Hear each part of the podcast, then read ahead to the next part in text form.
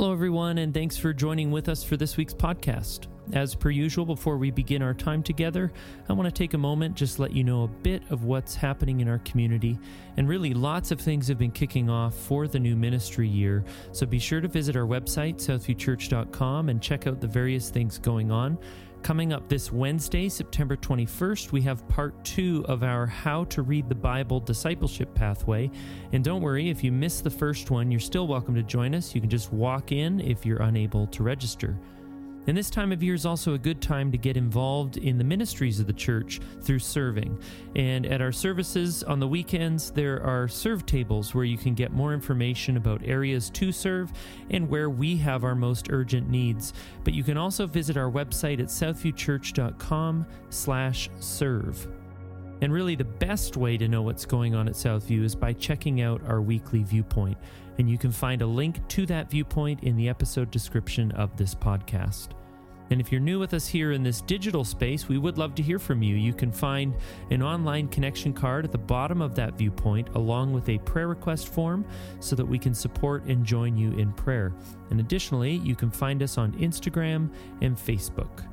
But now, today, no matter how you're joining with us, may each of our hearts be open and expectant because God is here and Jesus invites us to bring all that we are and all that we're currently carrying to Him.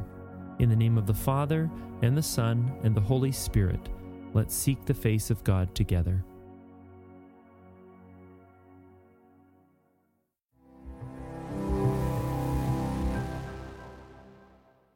Hello, friends.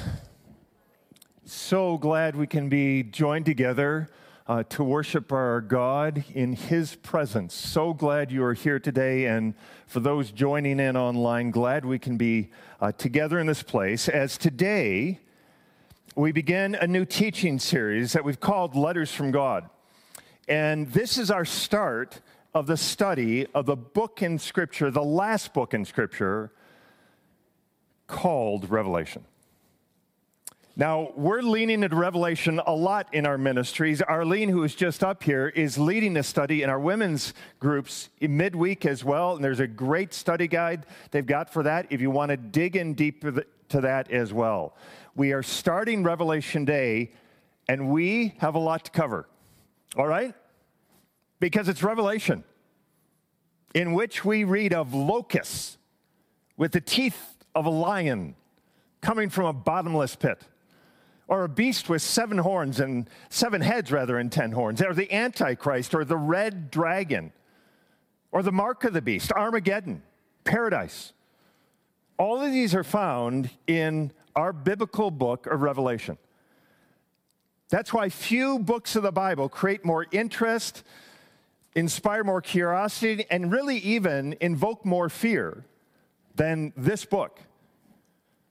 But what in the world does it all mean?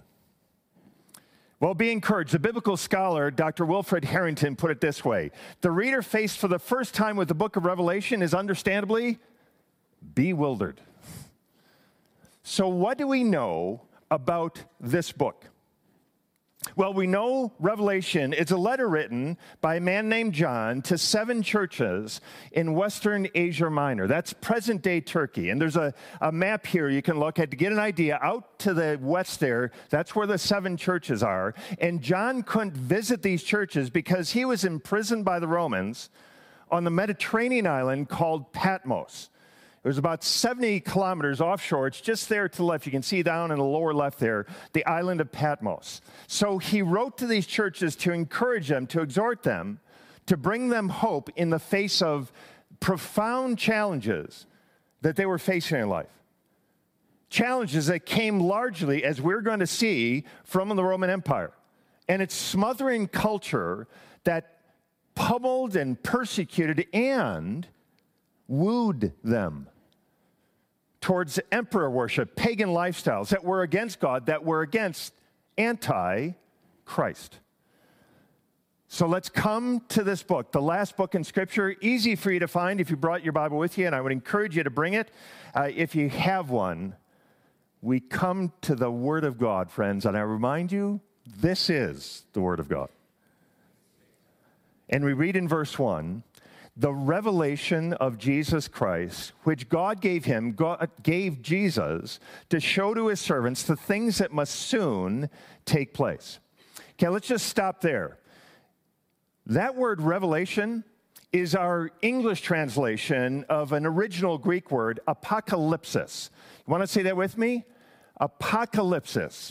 Now, I imagine that you would know that what English words we get from that Greek word apocalypsis. We get apocalypse from it. And Revelation is the only book in Scripture that uses that Greek term. So the title of this book could rightly be called, in fact, in some translation, it is called the Apocalypse. So let me ask you what images come to mind for you when you hear the word apocalypse?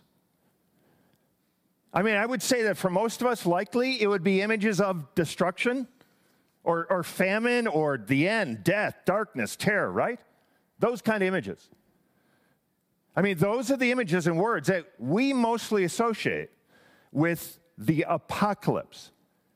And, and so we naturally think that this book, that is the apocalypse of Jesus Christ, is therefore focused on destruction, famine, the end, death, darkness, terror, that is going to come with the end of all things.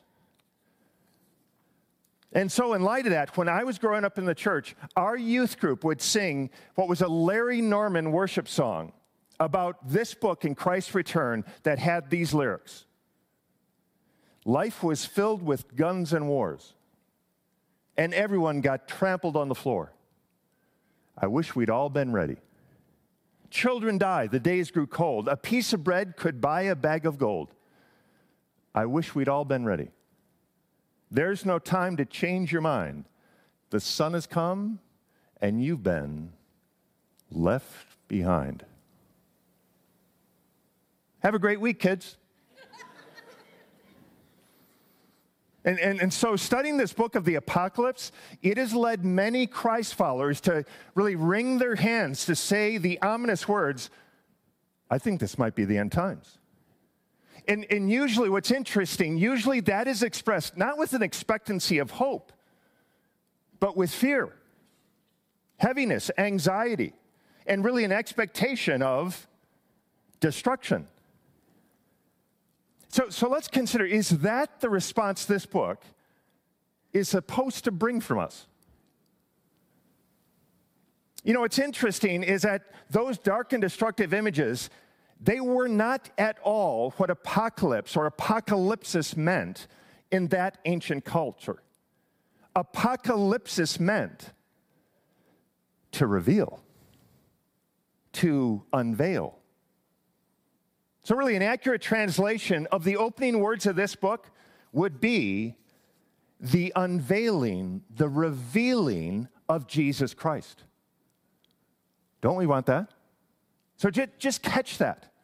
What this book is about, above all, as its opening words expressed, is the unveiling of Jesus and the unveiling of the plans of Jesus, written to a people who were in desperate need of hope. Which I think can be a clue for us as we go through this book. Because if our main response to this book is fear, hand wringing, heaviness, we've likely misread the book because its purpose, even to its original audience, is to give hope and to unveil to us Jesus and his reign. Written to a very discouraged believers living in a spiritual battleground against the empire of Rome.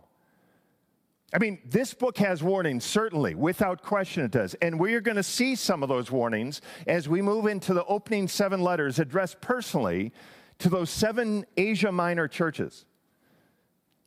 But above all, this book leads us to hope, to Christ, the Lamb who sits enthroned as King.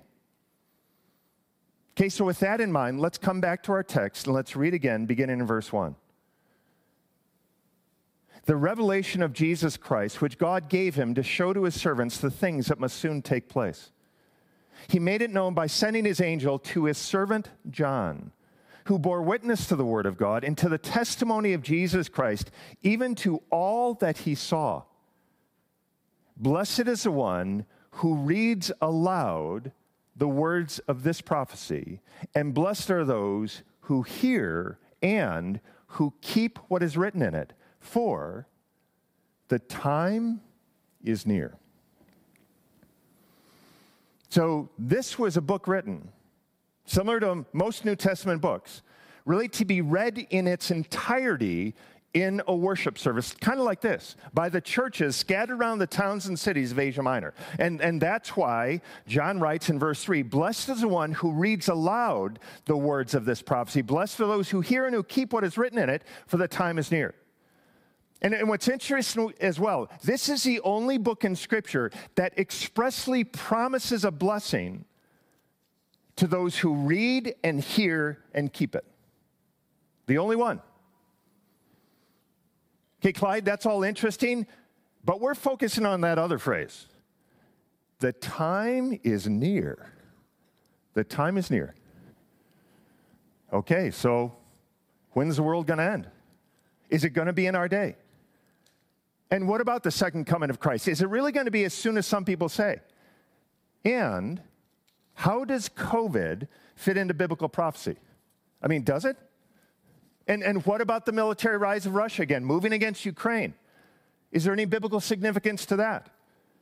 And are these new vaccines that are coming out, are they the mark of the beast? And, and how do we avoid it? What, and what happens if you don't? And who do you think the Antichrist is? Now, for some of you, you might be wondering, what? The mark of the beast? What is that? And all that stuff is in this book? That sounds more like a Stephen King novel or movie, doesn't it? And others of you might be thinking, well, it's about time we talked about all of this. Again, I don't think there's another book in the Bible that has been the subject of more curiosity, more confusion, and really, I think, more misinformation than this book of Revelation.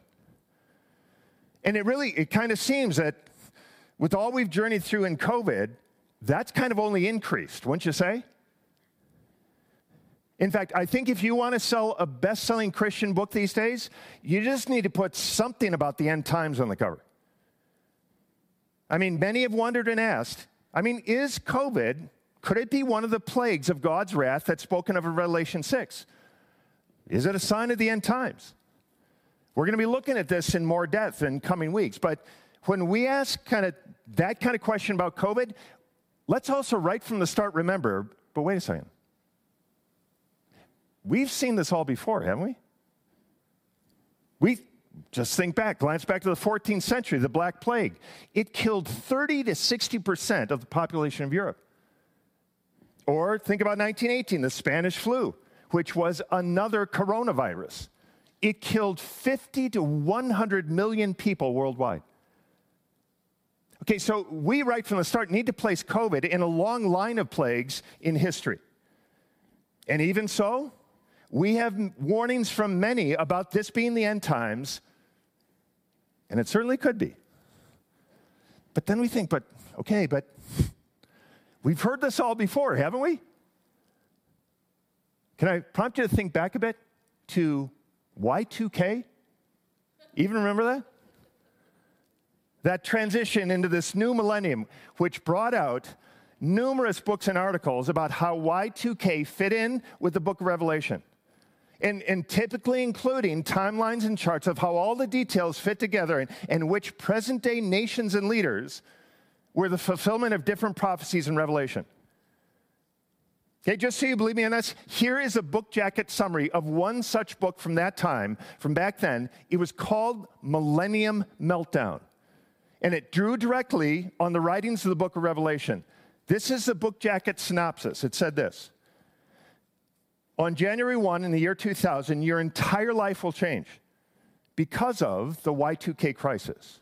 This book will show you how to prepare for disrupted electrical power, transportation, bank accounts, and national defense systems. And then the author then explained how that crisis would then usher in the Antichrist coming world government as spoken of in Revelation.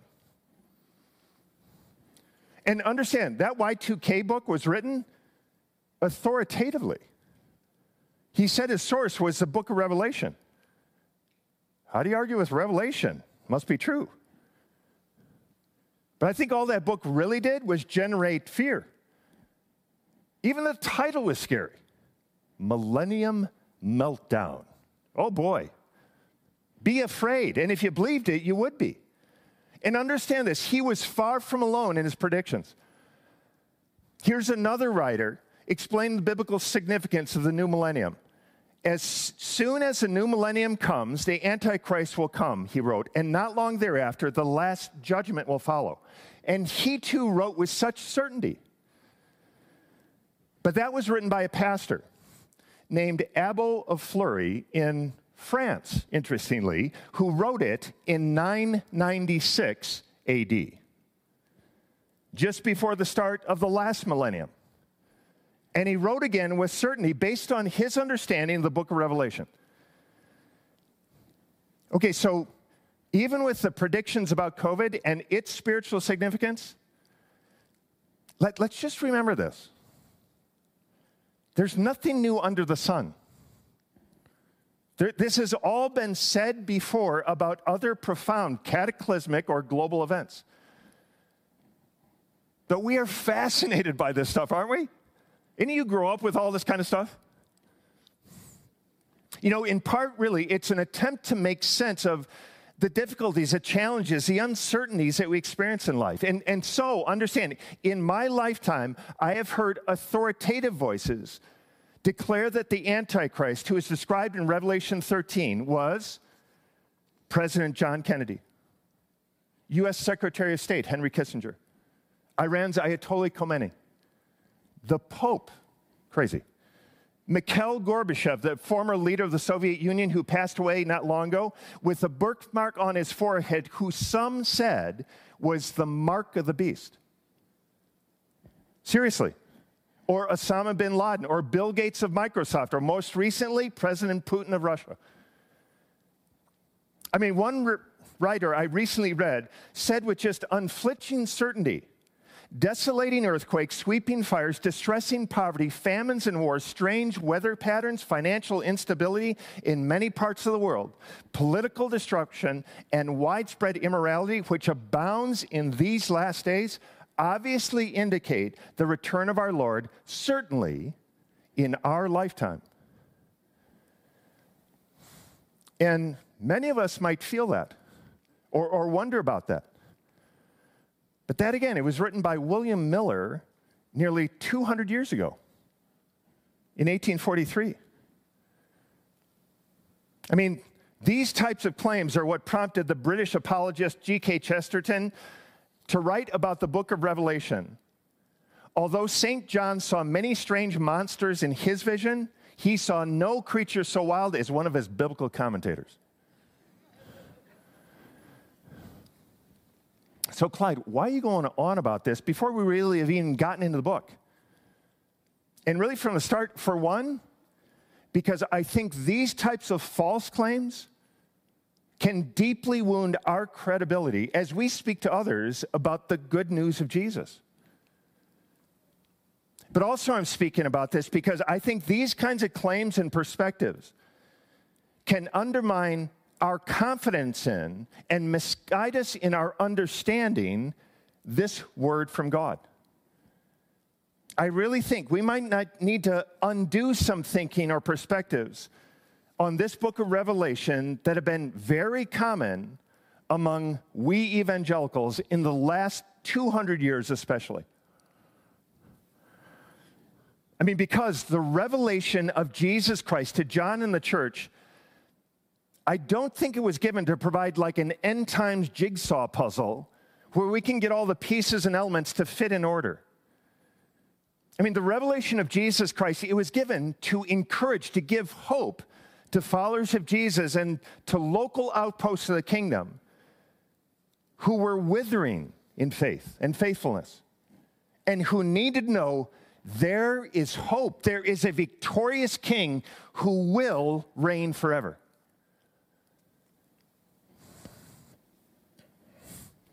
But the charts and graphs and timelines and return of Christ predictions, they just continue to flow. But think, even though Jesus himself tells us so clearly and repeatedly about his second coming, like he does in Acts 1 and like he does in Mark chapter 13 32, where Jesus said, But concerning that day or hour, the day of his return, no one knows. Can you say those three words with me? No one knows. Not even the angels in heaven, nor the Son, but only the Father and one pastor in Toronto. Even Jesus didn't try to predict the date of his return. So, dude, just consider what Jesus says there in Mark 13. It means that if you had asked Jesus 2,000 years ago, as some did, or if you ask Jesus today, Jesus, is this the end times? Jesus, the very Son of God, would say, I don't know. But, and you might be thinking, but wait a second, Clyde, didn't, didn't Jesus tell us in Matthew 16 to pay attention to the signs of the times? He did. But he was not talking there, read the text, about future events. He was talking about what was already happening in that ancient day that they just weren't seeing. So, do you want to know when Jesus will return? Jesus said, I could come at any moment. I could come like a thief in the night. And that's why, just think about this. That's why every single generation of Christ followers across 2,000 years has rightly believed Jesus could return at any moment. We could be the last generation. And we should rightly live with that kind of expectation. But no generation across 2,000 years ever looked at Scripture or at Revelation and thought, oh, well, Jesus' return is way off. There's way too much that needs to happen before he returns. And that should tell us something. Okay, so in the time remaining, I'd like to focus in on four, I'm going to make them just one word principles that I think can help guide us as we move into our study of Revelation.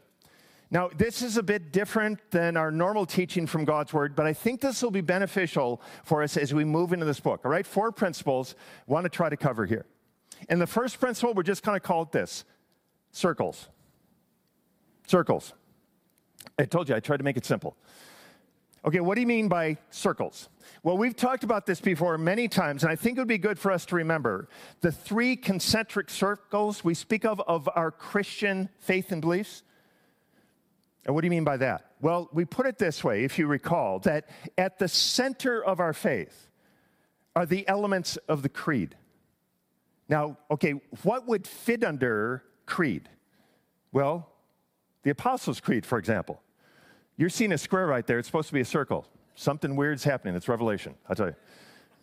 Okay, now let's read one of the declarations of the creed together. All right? Let's read this. This is from the Apostles' Creed. Read it with me. Jesus ascended to heaven and is seated at the right hand of God, the Father Almighty. From there, he will come to judge the living and the dead. Okay, so all authentic followers of Christ across many different traditions globally would agree with those elements of the creed. Jesus is coming again. Okay, that's creed. That's the heart of our faith. But the next circle or box out is doctrine. Doctrine. Okay, still very important, but not at the heart of our faith. And, and really, on doctrine, there can be many different views among Christ followers on this. For example, when it comes to our understanding of baptism or of communion, many different understandings in the Christian tradition, or how the events around Jesus' return will unfold. Many different understandings on this. Some devoted followers of Christ hold to a pre-millennial view, and we'll be talking about what these are. Others hold to a post-millennial view, others to an amillennial view. And again, if you're wondering, what are those? We're going to be looking at those views later in Revelation. Okay, so there's creed, we need to remember. That's the heart of our faith. There's doctrine, where there's many different views on this in the Christian faith. And then outside of that, the final box circle is conviction. Conviction. Now, these are areas where Scripture really isn't specific in its guidance. So, different followers of Christ can have different convictions on this. For example, how you live out the guidance to remember the Sabbath and keep it holy. So, for us growing up, in the tradition I grew up, you didn't play on the Sabbath on Sunday. You, you didn't get on running shoes or shorts. You, you didn't do that kind of stuff. And then through the week, you didn't dance.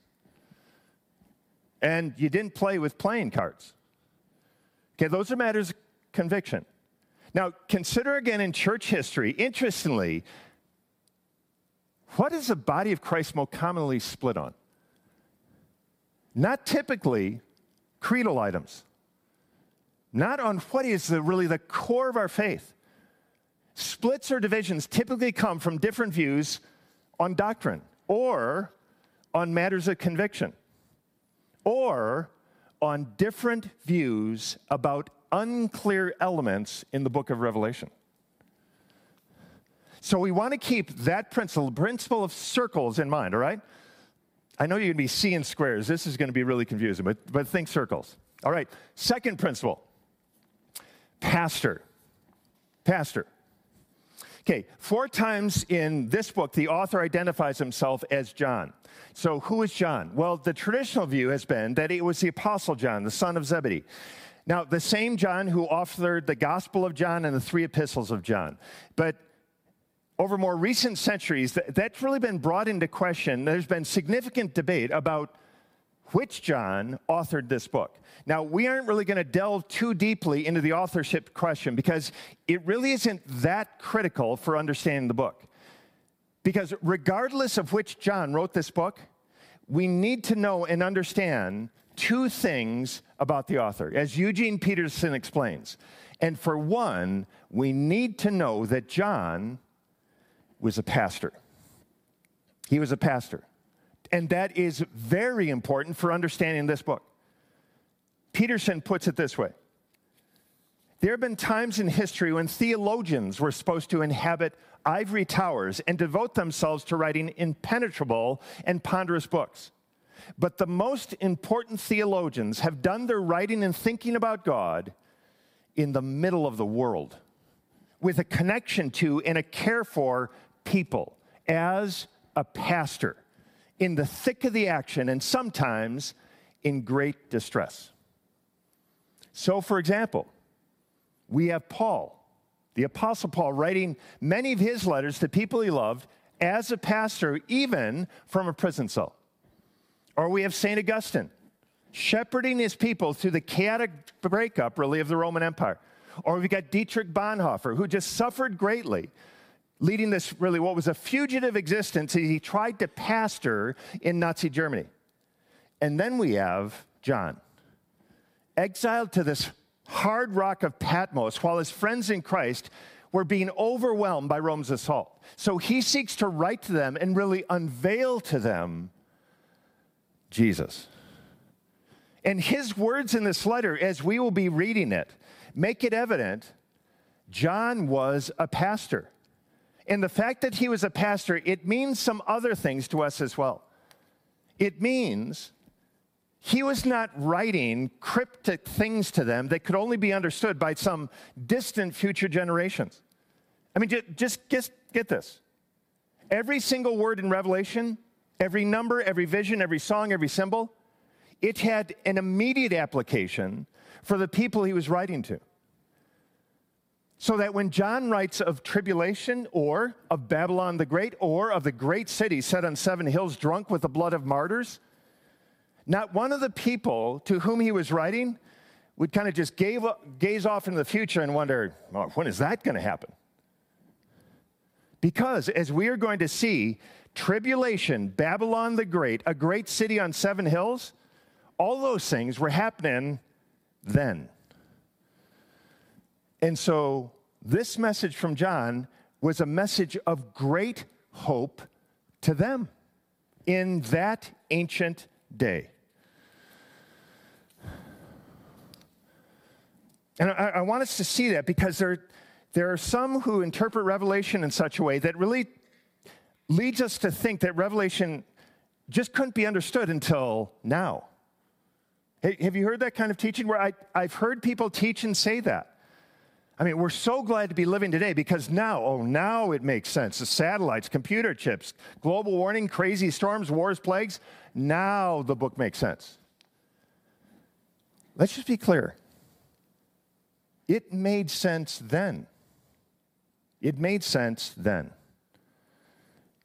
John, as a pastor, was not giving a word that was obscure and meaningless to his people and really only applied to some far off future centuries while his people were withering and dying on the vine because he was a pastor. Circles, pastor. Second principle. And then the third principle I want you to remember as we go through this book is simply this poet. Poet. Because we also know John was a poet. And it's very important to catch this because we really need to read much of Revelation as we would poetry. What? Poetry? You saying Revelation isn't true? Not at all. It's just as true as other poetic, imagery rich writings in Scripture, like the book of Psalms, like the Song of Solomon, like Lamentations. And, and remember this on average, one out of every three chapters in the Bible is poetry. You know, Eugene Peterson is in his book on Revelation called Reversed Thunder, and I would recommend that book to all of us to read, even as we're going through this series. He gave this warning about studying Revelation. If Revelation is written by a pastor who is also a poet, we must not read it as if it were an almanac in order to find out when things are going to occur or a chronicle of what has already occurred. What we are given in Revelation, it really is largely, as we're going to see, pictures. These profound images of our Christian faith and truth. Want a couple of examples of this just kind of quickly? Let me, let me give you a couple of them. Uh, for one, we're going to see John's use of imagery. It is a poetic use of imagery. For example, flip over to Revelation 19. We're going to be looking at this near the end of the book. Revelation 19 and verse 13, we read this. He, Jesus, he's clothed in a robe dipped in blood, and the name by which he is called is the Word of God.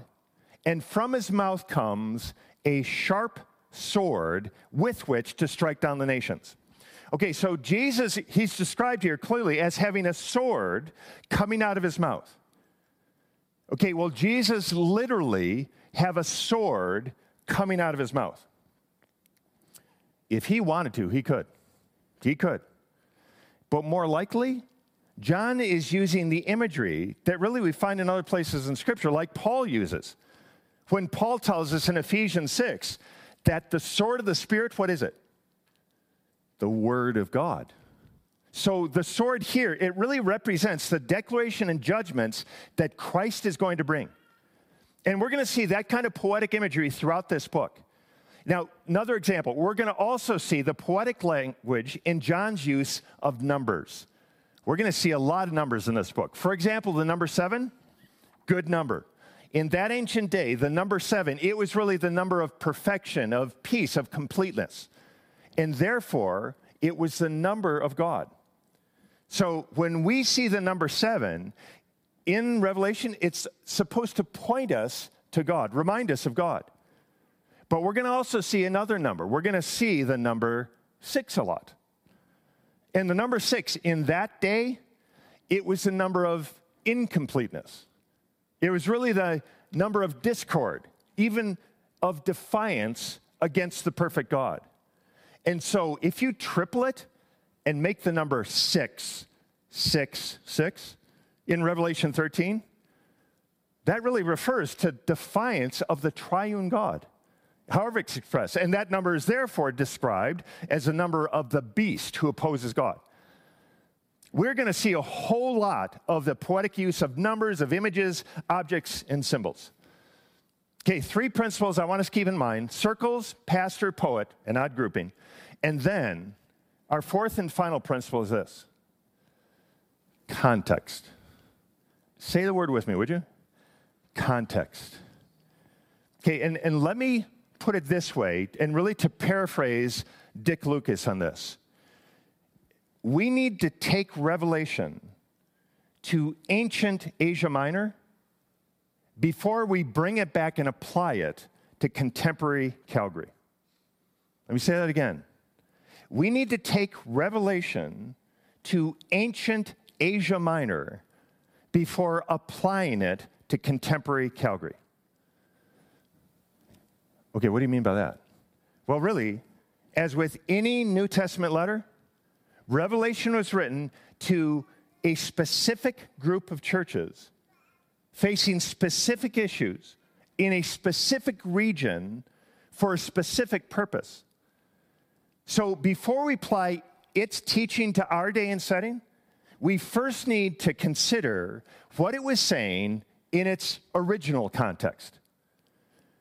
Because I think one of the most common ways that individuals misread this book is by ignoring or failing to see what it is saying to its original readers in the Roman Empire. And they then just skip that ancient context and try to apply Revelation directly to our day. Okay, so as we go through this letter, get ready. We're going to be talking a lot about what the context of this letter was in John's day in Asia Minor. All right, four principles for us to keep in mind as we go through this book circles, pastor, poet, context. Okay? Okay, so with all that, so what's the point of Revelation? Simply this, I think, as we're going to see throughout this book, the, the purpose of Revelation is to bring hope to those who believe and to warn those who do not. So pay attention to this. If, if the main thing this book is bringing you as a follower of Jesus is fear and dread, that's a clue. You're likely misreading Revelation. Because the main point of Revelation is regardless of what you are seeing and experiencing around you, regardless of how you are having to wait, Jesus is victorious. He will reign forever because we worship the true King. Amen? That's what we'll see.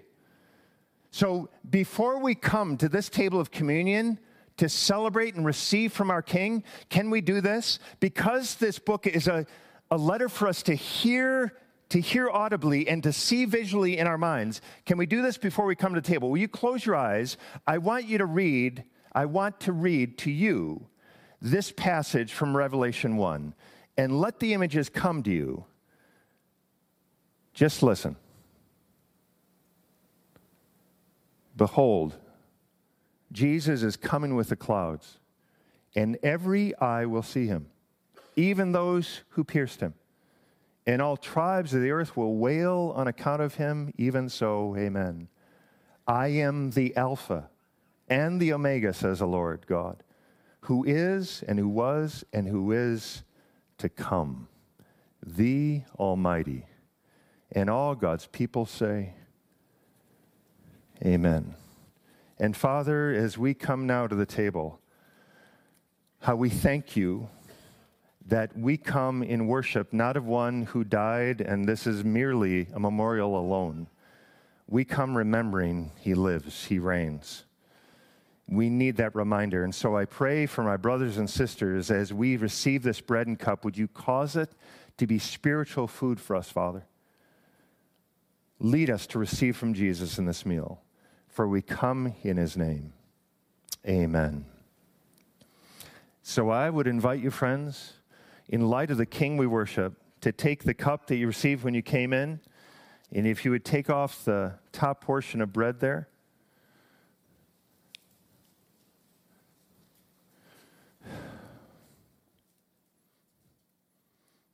Let me remind you as we receive this Jesus has freed us from our sins. Amen? So receive from him the body of Christ broken for you.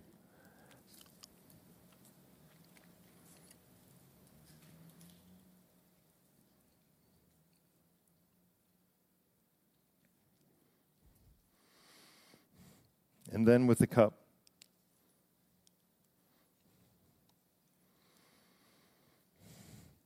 And again, part of the intent of Jesus giving us the cup is so that we would be reminded that we are waiting for one who will return.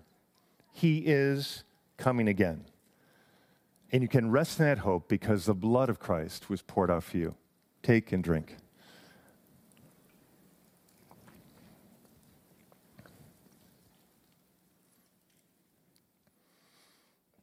Will you pray with me again? Oh, Father, how we thank you for your grace and goodness. And I pray through the feeding of your word, through the feeding of fellowship, of your presence, and of the table, I pray, Father, you would nourish us for this week to bring you glory and honor and guide us, we pray, in our lives. And Father, even as we walk through this week, I pray that truly, Jesus, you would make yourself to us a living, bright reality. This we pray in his incredible name. And again, all God's people say, Amen. Amen. We stand with me, friends. And well done with that. that. That was a fire hose of information. At least it was from my end. And thank you for hanging in there with this. And encourage you to come back next weekend because next week we go to the island of Patmos. I think you'll want to join in for that. And again, if you are a newcomer or visitor with us, so great to have you here. Please come up and say hello. And I would encourage you to go by the Newcomer Center just out the right as you head out of here uh, to let us know that you're with us. We also have a coupon for a free coffee we want to give you. And, and also invite you to the Newcomers Lunch we're having tomorrow after 11 o'clock service. It'll begin around 12:15. Just let the Newcomer Center know if you want to come to that. And also, as we've been reminded, there's tables out there if you are seeking to serve, and we need every one of us here serving. I encourage you to stop by those tables out in the Cardo and get information on what opportunities there are. Or you can go to our website as well and see the, them there. But our gathering isn't over. This is a time where we hang out together and move from this place into relationship and fellowship. So let me give this good word from Romans 15 as you head out. Now may the God of hope fill you with all joy and peace in believing this week, so that by the power of his Holy Spirit, you may abound in hope in the name of the Father and the Son and the Holy Spirit. Amen? Let's walk in that grace. Amen.